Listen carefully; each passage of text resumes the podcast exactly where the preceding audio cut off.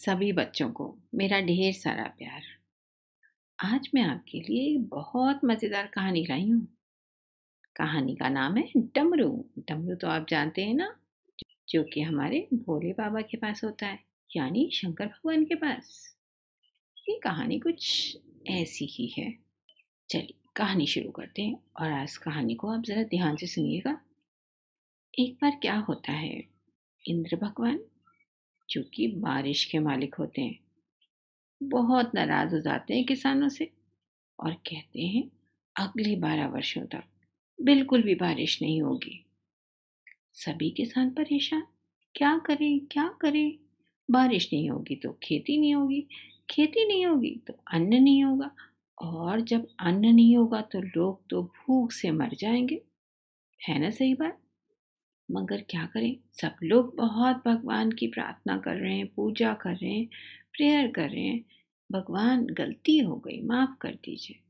मगर इंद्र भगवान तो बहुत गुस्सा थे, वो नहीं मानते थे, नहीं मानते थे। सब लोग बैठे हैं, पूरा गाँव बैठा है कि अगर बारिश नहीं होगी तो बहुत प्रॉब्लम हो जाएगी। फिर से उनसे प्रेयर करी, फिर से उनकी पूजा करी और सब लोगों ने तपस्या करी। फिर कहीं जा कर के इंद्र भगवान को सब पर थोड़ी सी दया आई और उन्होंने कहा, ओके, अब तुम लोग अपनी गलती मान गए हो तो मुझे कुछ तो करना ही पड़ेगा। एक काम करो, जाओ भोले बाबा के पास, यानी कि शंकर भगवान के पास, और उनसे प्रार्थना करिए। जब वो डमरू बजा देंगे तो बारिश हो जाएगी। शंकर भगवान का डमरू? सब लोग कहे, ओके भाई। अब जब इंद्र भगवान ने कहा है तो हमें करना ही पड़ेगा, क्योंकि हमको बारिश चाहिए। और हमें क्या चाहिए? हमें खेती चाहिए थी, हमें अन्न चाहिए था, हमें फल चाहिए था। तो सारा गाँव अब भोलेनाथ की प्रार्थना करने लगा, शिव भगवान की पूजा करने लगा, बहुत ध्यान करने लगा। शिव भगवान के बारे में कहते हैं, ये बहुत भोले हैं, जल्दी से मान जाते हैं और जल्दी से गुस्सा भी हो जाते हैं। इंद्र भगवान ने सबसे तो कहा, आप शिव भगवान की पूजा करिए। और इधर धीरे धीरे धीरे गए शिव भगवान के पास और उनसे कहा कि देखिए, सब लोग आपकी पूजा कर रहे हैं, आपका ध्यान कर रहे हैं, क्योंकि सब लोग चाहते हैं बारिश हो जाए। और मैं ना बहुत गुस्सा हूँ, मैं चाहता हूँ बिल्कुल बारिश ना हो। मैंने कहा है कि जब आप डमरू बजाएँगे तो बारिश हो जाएगी। आप प्लीज़ डमरू मत बजाइएगा। भोलेनाथ तो भोलेनाथ होते हैं, हमारे शंकर भगवान, वो थोड़ा सा मुस्कुराते हैं और शांति रहते हैं। सब लोग ऐसे ही भगवान की पूजा करते रहते मगर शंकर भगवान तो इतनी जल्दी से नहीं मानने वाले थे, वो तो अपनी ही तपस्या में लगे थे। मगर गाँव में सब लोग तो भगवान की आराधना कर रहे हैं, पूजा कर रहे हैं, मगर वहाँ पर एक किसान ऐसा था जो रोज़ अपने खेत में जाता, खेतों में गुड़ाई करता, वहाँ बीज डालता, वहाँ जो भी खरपतवार होते उनको निकालता ज़मीन में। कहीं कहीं से सफ़ाई करता थोड़ा थोड़ा पानी डालता, सारे दिन वो धूप में अपने खेत में ही रहता। उसको देख करके सब लोग बहुत हँसते थे कि सबको लगता कि शायद ये ना थोड़ा बावरा सा हो गया है। बावरा का मतलब होता है दीवाना सा, जो कि अपने खेतों से इतना प्यार करता है। उसे पता है बारिश नहीं होगी, फिर भी वो काम कर रहा है। रोज वो ऐसे ही करता। एक दिन उसके एक मित्र ने उससे पूछा, अरे भाई, जरा ये बताओ, तुम रोज खेत में क्या करते हो?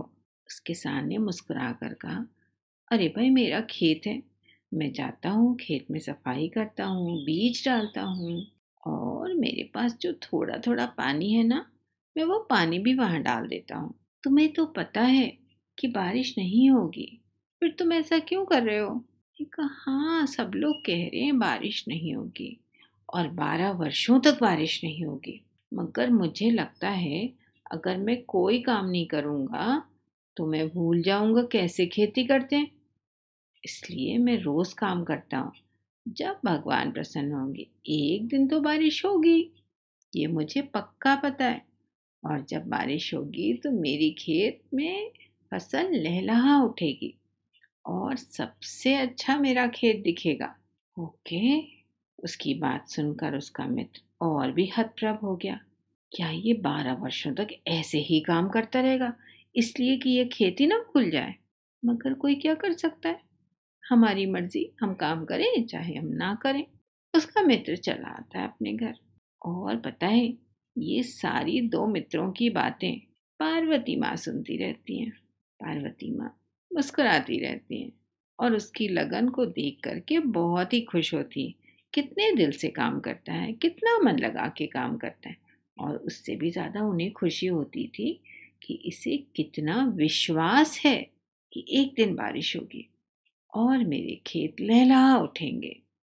और सबसे अच्छी मेरी फ़सल होगी। ये बात वो जा कर के भोले बाबा को बताती हैं। भोले बाबा हमेशा की तरह सिर्फ़ मुस्कुराते रहते हैं। तभी पार्वती माँ कहती हैं, भोलेनाथ, मुझे एक डर लग रहा है। शंकर भगवान पूछते हैं, कैसा डर? किसान ने कहा था कि अगर बारह वर्षों तक वो काम नहीं करेगा तो वो खेती भूल जाएगा। कहीं ऐसा ना हो कि बारह वर्षों तक आप डमरू ना बजाएँ तो आप डमरू बजाना भूल जाए। भोलेनाथ तो भोलेनाथ है। उन्होंने झट से अपना डमरू उठाया और बजा दिया। वो देखना चाहते थे, कहीं वो भूल तो नहीं गए?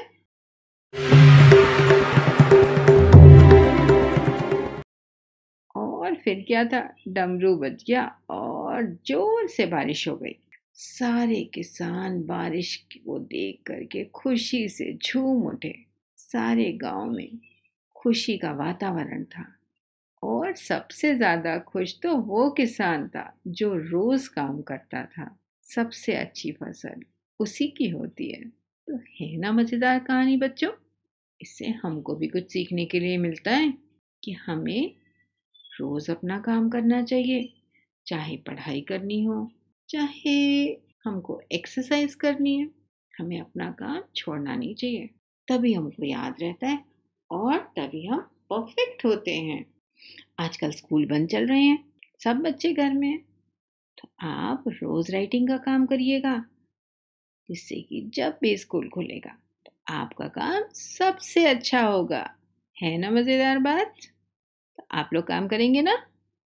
यस मैम वेरी गुड बच्चों।